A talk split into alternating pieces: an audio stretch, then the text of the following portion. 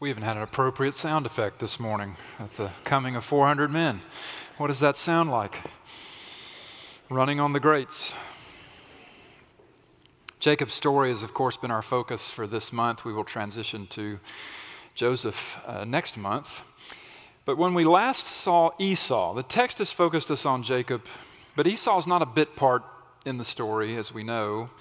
However, when we last saw Esau, some 20 years back in the timeline by this point in the story, he was totally embittered, consoling himself with the idea of killing his brother Jacob, which necessitated Isaac sending Jacob away. He sent Jacob to his mother's uh, family, to Laban.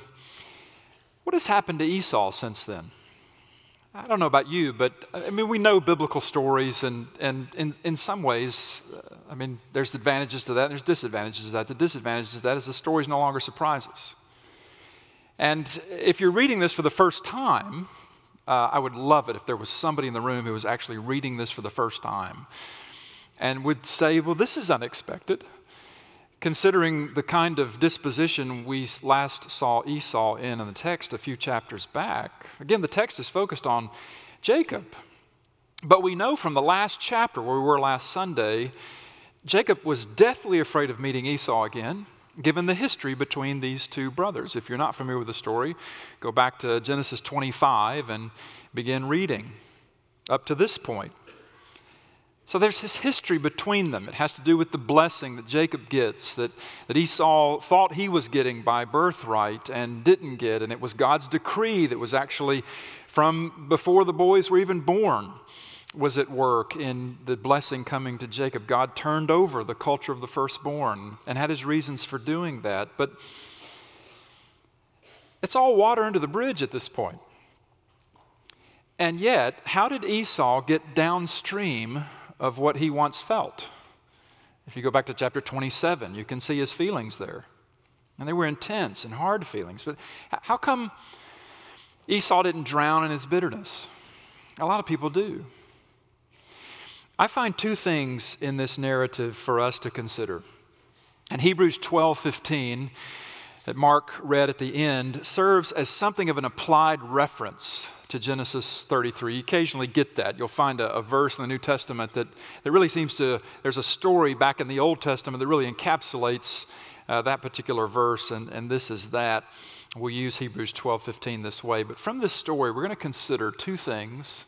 First is the bitterness that could have been but wasn't. And second, the grace that was. Now, if you want to be precise, it's probably better to talk about the mercy that was, but be that as it may, uh, because Hebrews 12:15 uses the term grace, I didn't want to uh, conflate the two. And so Hebrews 12:15 tagged on the end of this story for our purposes in this message. I always uh, think of it in NIV. I learned it in, in the New International Version. See to it that no one misses the grace of God. ESV, see to it that no one fails to obtain the grace of God. NIV, see to it that no one misses the grace of God, that no bitter root springs up, grows up to cause trouble and defile many. That's Hebrews 12 15. So, two things we're going to look at the bitterness that could have been and wasn't, and the grace that was. The bitter root that springs up between these brothers uh, is due to Jacob conniving to get the blessing Esau believed would come to him. Now, I mentioned chapter 27. It, it would be good just to get the emotion that was, to go back and look at it momentarily. You can turn to it, chapter 27 of Genesis, and follow along in verse 34, or you can just listen to me read it. Genesis 27, verse 34. We're back in the moment when Jacob has just left Isaac with the goat's hair on his neck and arms, and he's got the blessing that is what God had said to his grandfather Abraham and repeated to Isaac, had now been repeated to Jacob. It wouldn't come through Esau, it would come through Jacob, the Savior of the world. This is the ultimate aspect of the blessing. Chapter 27 As soon as Esau heard the words of his father, that the one who was just here before you, your brother, is the one who is blessed indeed, no takebacks. Chapter 27 says he cries out with an exceedingly great and bitter cry and says to his father, Bless me, even me also, O my father. But he said, Your brother came deceitfully, and he's taken away your blessing. Esau said, Is he not rightly named Jacob? He's cheated me these two times. He took away my birthright, and now he's taken away my blessing. And then you go down in the narrative of chapter 27 to verse 41. Esau hated Jacob because of the blessing with which his father had blessed him. And Esau said to himself, The days of mourning for my father are approaching, and I will kill my brother Jacob. In the words of Esau, her older son, were told to Rebekah. So she sent and called Jacob, her younger son, and said, Behold, your brother Esau comforts himself about you by planning to kill you. But now in chapter 33, there's this embrace. There's this reconciliation. And so we ask what happened to Esau. Years have passed, 20 at least.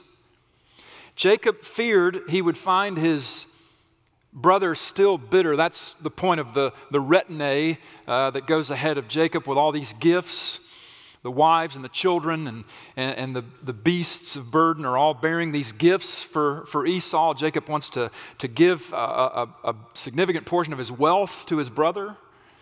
Uh, we didn't read that, but that's uh, in, the, in the narrative uh, previous to this. And, and, so this is, is happening because Jacob fears Esau's going to cut my family down with his sword. But that's not what happens. The roots of bitterness, to put it in that picture, have been cut away from Esau. He's not entangled in a need for vengeance. And so, two considerations. The first of which, the bitterness that could have been, but wasn't. And that's really remarkable when you get into the emotion of this story and, and what happened between these brothers. It's, it's very remarkable that it wasn't. Because we think here of, of, of Jesus' words. You know, his Sermon on the Mount begins with an extended meditation on the Ten Commandments. And he talks about how if anger sets in on us, it, it can do so in, in such a way that we become murderous at heart. And the Lord knew, and, and, and we know from his teaching and, and from our own experience, that anger is a tricky emotion. And the reason anger is a tricky emotion is because it is very self justifying. Now, there's such a thing as, as righteous anger, being right, uh, right, rightly angered about the, the, the right kinds of things that we should be angry about. But even in that, we can become self righteous. This analogy in Hebrews 12 15 see to it that no one misses the grace of God that no bitter root grows up to cause trouble and defile many. Why, why does the writer to the Hebrews uh, use roots? What is it about this picture? What is he trying to get across to us? If you go into a, a, a forest and you, you, see a tree has been cut down, and, and there's the felled tree and there's the stump, it's, it all looks dead. But what we don't see is underneath the stump, there are the roots, and the roots live on. And so, what the analogy is trying to get across to us in this verse in Hebrews, which is an applied reference to Genesis 33, is that anger often, it's like it goes subterranean in us. We may not detect its ongoing influence. Even if the event that made us angry is past, or, or the person who, who did that thing to me is gone from my life, we can still live on in the feelings we still have, the actions we still take, the reactions. This is the analogy the author of Hebrews draws regarding bitterness, how it works. How did we see Esau when we last left him in the narrative of Genesis back in chapter 27? Exceedingly bitter, the text says. But then you get to chapter 33, and he's not acting in that bitterness, and so something has happened. Bitterness has to be dug out of us, or it will push up from within us. You ever found yourself, I know, I know as you listen to this, you're thinking, man, I think of so and so and so and so really needs this sermon. Sake, for sake of illustration, have you ever found yourself reacting to someone who hurt you with something along these lines, well, you know, I don't, I don't want to hurt them back. I mean, it sounds really noble. I, I, I, or you might even say, I, I couldn't do to them what they did to me, and maybe you couldn't. You say, I, I, I don't want to hurt them back, but, but I've lost all respect for them, and, and, and I don't want to have anything else to ever do with them. See, that sounds like we're free of the bitterness. If I wanted to hurt them, if I was trying to hurt them, then you could, you could call me bitter. But, but I'm, I'm not trying to hurt them, so obviously I'm not bitter. But what about ignoring them? Now, there may be reasons why reconciliation with someone we get sideways with may not be possible. There are situations when, try as we might, it doesn't happen. There are even situations it cannot happen. I've, I've known a few in pastoral counseling that are multi layered, and, and the, the best efforts known to, to men and women are, are just not going to, to create reconciliation. There, there, are, there are some, some areas uh, in which that has been the case. But ignoring someone also lands its blows. In other words, you don't have to assault somebody, you can ignore them. Even if you don't assault the one who hurt you, because you think, I don't want to do that, I, I couldn't do that. Even if you don't want to assail them, you know, run them down among mutual friends, talk about them in negative ways. Even so, ignoring someone can mean we're not free of the bitter roots. We're still entangled. And I know this is me at times, and if it's me, there's probably a better than average chance it's a lot of you as well. And, and we can give ourselves a pass. In fact, oftentimes we do give ourselves a pass.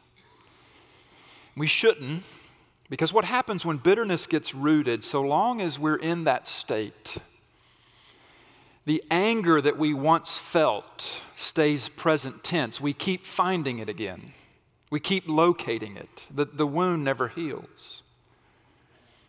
Bitterness has to get uprooted. And the main reason is because we get so self justifying when we abide in our anger at someone.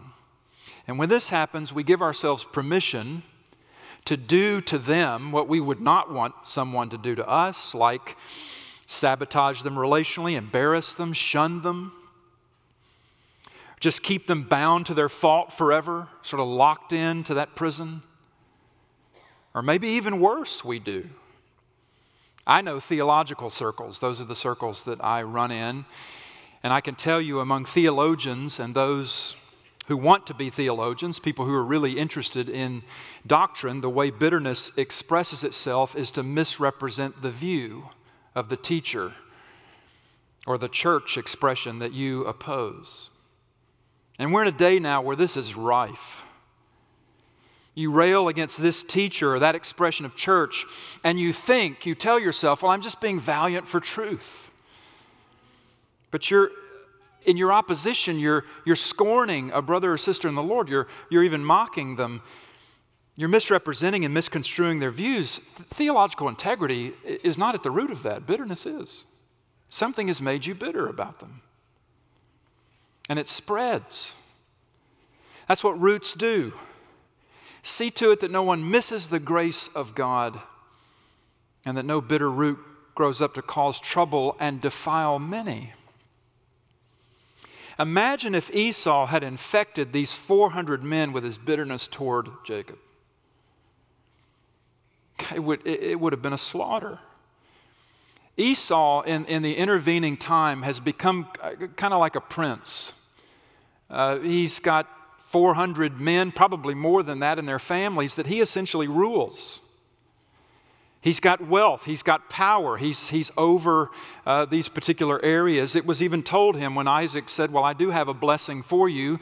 Your dwelling will be here, and you'll be great, but not as great as your brother, implication of the blessing. These 400 men are his loyalists. They're quite happy to take up an offense on his behalf. And I go back to chapter 27, and I think of Esau, that language in chapter 27, where Rebekah says to Jacob, Your brother is consoling himself with the thought of killing you. He's consoling himself with the thought of killing you. Get into the emotion of that. How distressed of spirit do you have to be where it is a consoling feeling to think of taking somebody else's life, much less your brother's? And I imagine in that, in that consoling that Esau did, I, I, I'm almost sure he had thoughts like, I would never treat our father the way Jacob treated him. I would never steal from our family the way Jacob has stolen from me. Yeah, but he would kill his brother. Francis Spufford, British author, has said that what Christianity is supposed to be is a league of the guilty a league of the guilty. I just, I love that way of putting it. What he's meaning by that is, it, is, is if we would all stop and realize that we each one have deep rooted sin in ourselves, it keeps us from trying to gain leverage over one another. We're not all guilty of the same things in the same way, to the same degree, but we are all guilty, each one of us, before God and enough so that we ought to recognize this in one another immediately, even if we don't know what particularly it is. We know that it is. And when we recognize in one another that we belong to the league of the guilty, and this is what our faith is about, sinners only apply for saving faith, for, for saving grace. It takes the conceit out of you. I don't know what you want said about you at the end of your life, but I would love it if it was said of me, he didn't miss the grace of God. I think that'd be a great epitaph. In fact, I, I considered it this week and I thought, I haven't priced this yet, but I thought on my headstone, that's what I want to have etched on there.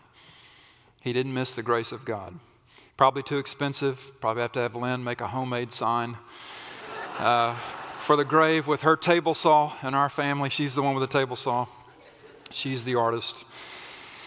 And I don't want that on there because I think I epitomize uh, graciousness. It, it is my aspiration. I still have a long way to go. But I can't think of anything better to tag on a life than that. He didn't miss the grace of God. There are a number of things that can make us bitter. I have mine, you have yours. Yours and mine may not eh, be the same in cause and effect, maybe worlds apart. Things that upset me may not upset you at all. You may think that's a trifle, that's a sniffle. What are you, what are you acting like you got pneumonia for? I may do the same thing to you. But the thing that will happen to us in bitterness, if it takes hold, is we will miss, we will miss the grace of God to ourselves and to others. And when we withhold grace from someone else, I'm not saying we don't have at times deep and severe problems to work through with others. We do. I'm not treating this as, as a surface cut. Some things go down to the bone. But when we withhold grace from someone else, if we withhold them, grace from them, we, we will miss it ourselves. There's a whole experiential quality to our faith that you will just miss. You'll be present to it and separated from it at the same time.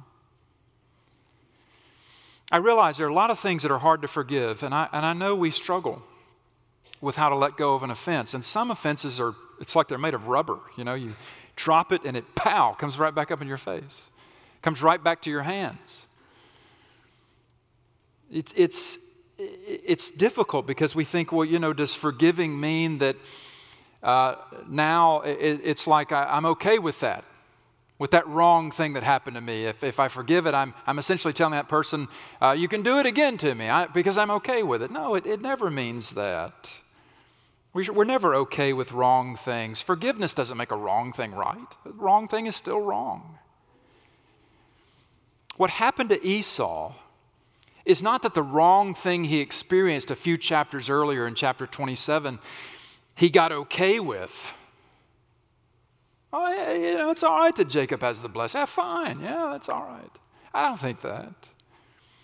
I think what happened is that somehow, and, we're not made privy to how this happened in Esau's life, but by the time we get to chapter 33 and we see the reconciliation, there's no other way to put this, consider this, than somehow Esau also experienced the grace of God, knew he did, and was content with it. Now, I know Romans 9 well, and some of you are thinking Romans 9, yeah, but what about, you know, Romans 9? Jacob I have loved, Esau I've hated. I'm not offering a reinterpretation, but that's about the choice that God made between the brothers, not based on who they were, as Romans 9 goes on to say, which is important because between them I'd pick Esau. But these brothers are exhibits in the New Testament for how God works his purposes not according to expectations. Grace doesn't go to those who are fit for it. Grace goes to a lying cheat of a guy like Jacob, but grace also goes to Esau too, somehow, some way, we're not told. But this guy Esau had every reason to be self righteous.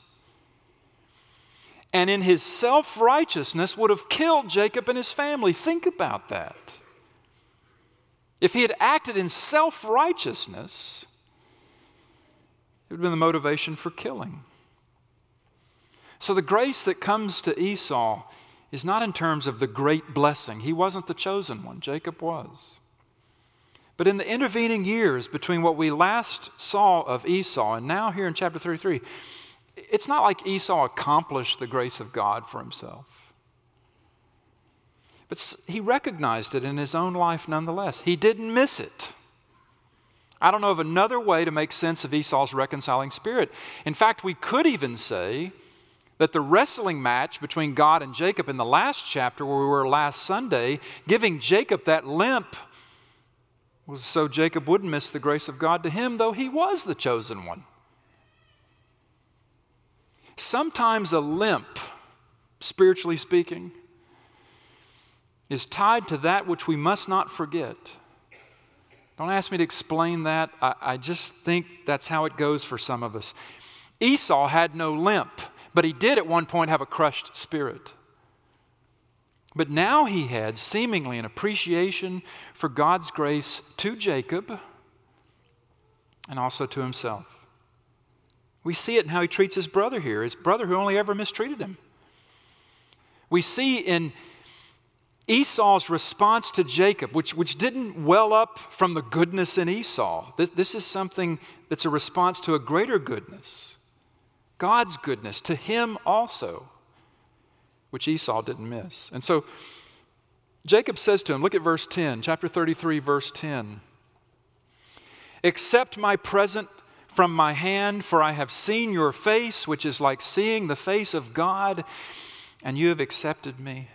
Contextually, when did we last see the face of God? The last chapter. Let me go. Day is dawning. Implication of that nobody can see my face and live. You've been close to me all night, but it's been pitch black. Unless you live in the country, you don't really know what darkness is at night, kind of your eyes don't really adjust to. And so we consider the experience Jacob just had come from. He saw God's face, not in the fullness of day, but through the night, wrestling with him. And now he says to his brother, Your face, which I see, is like his face. Why? Because you're being good to me too. You have the power to harm me, brother, but you're being gracious to me, just like God has been. This is our second consideration of two, and it goes quicker. We've considered the bitterness that could have been but wasn't. Now we see the grace that was. The whole scene in chapter 33 is undergirded by strong grace. And emphasize strong because if you're Esau, treating this one who caused you such pain with such graciousness here, what do you do when the rubber ball bounces back up in your face? Chap, uh, chapter 33, verse 11. Please accept my blessing. Is that not a sore term? That is brought to you because God has dealt gracious with me and because I have enough. Literally, I have everything. You say, well, he's just saying he has everything he needs. He's just invoked the blessing, the point of conflict, the sore spot. Brother, seeing you is so good. It's like seeing the face of God, the God who gave me everything. What a triggering thing that could be. Doesn't that still sting even a little? I mean, I think so. Probably it's got to. You're free to disagree. That's fine. That's how I'm reading the story. It's almost like two rivals for a girl. You know, so many movies are made with this particular storyline. She finally chooses one. I don't like these movies personally. I always identify with the underdog, I guess, who never. Uh, but, you know, he chooses, uh, she chooses the one guy over the other. And then the one guy, the, the guy who's not chosen, he has to get over her.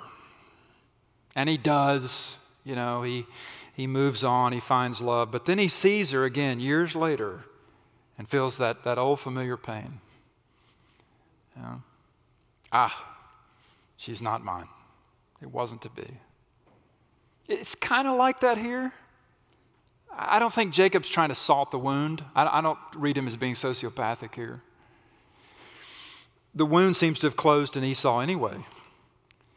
But what caused that wound was a big deal. And all these years later, when they meet, and Esau has embraced his brother, and he hears, Please accept my blessing to you, because God has given me everything.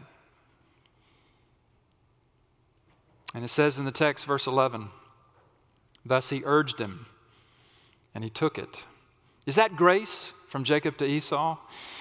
These gifts? No, that's, that's custom. The grace in these narratives always centers on Jacob. It always centers on what Jacob received from God. God had been gracious with him, as he tells Esau here. But Esau, coming face to face with his brother who has everything, I think Esau would agree with what I'm about to say. That grace costs the recipient nothing, but it costs the giver everything. Not that Esau was the giver, he, he was the one taken from. At least that's how he lived it. God was the giver of the blessing through their father Isaac to Jacob, not Esau. We've established that. But Esau has not lived in reaction all these years. That's the thing you would expect from him.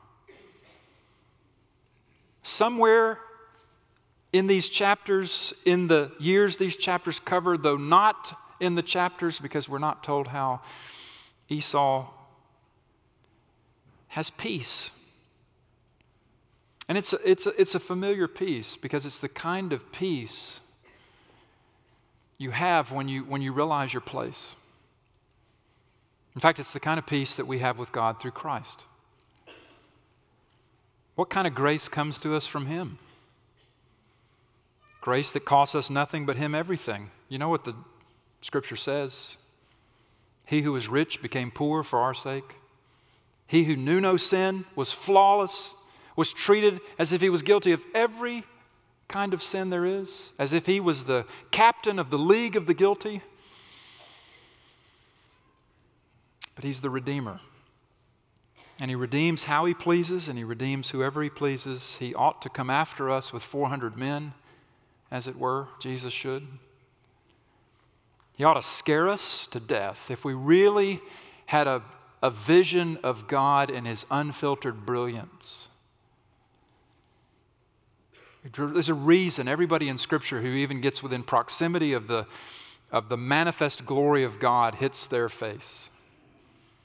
It's reflexive of fallen people, it's a recognition that you should not have anything to do with me. And yet He does. Not just having something to do with us, that could be pretty plastic, pretty antiseptic, pretty artificial. But an embrace, an embrace is different. He embraces us. Jesus reconciles us to God, and then we find in God's good purposes, we were chosen all along to be the recipients. That He intended all along to, to bring us in on the blessing that is God's goodness experienced by us in Jesus in real time and beyond as well. This is the goodness of God. This is the grace of God. May none of us miss it. May none of us miss it. Stand with me. Let's pray. We'll sing.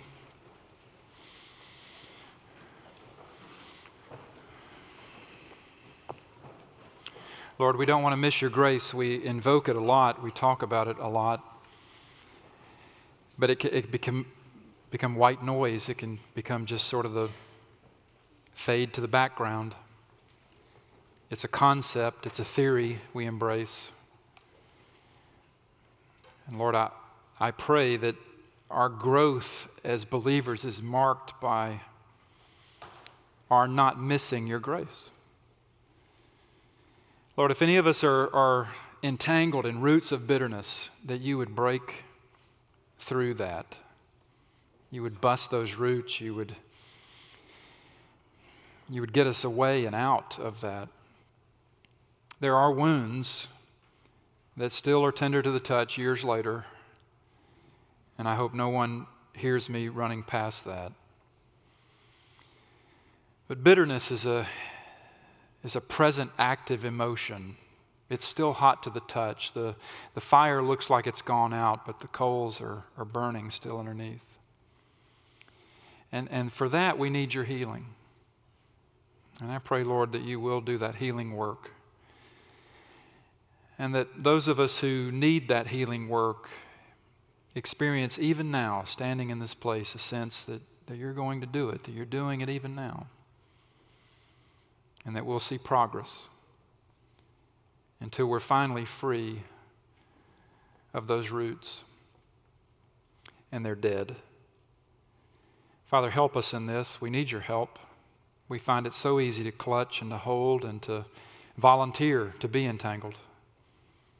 Some of us are itching for a fight always. We're, we're half cocked. We engage the world in a rage. We're always angry whether we're in traffic, whether we're at home, whether we're watching the TV.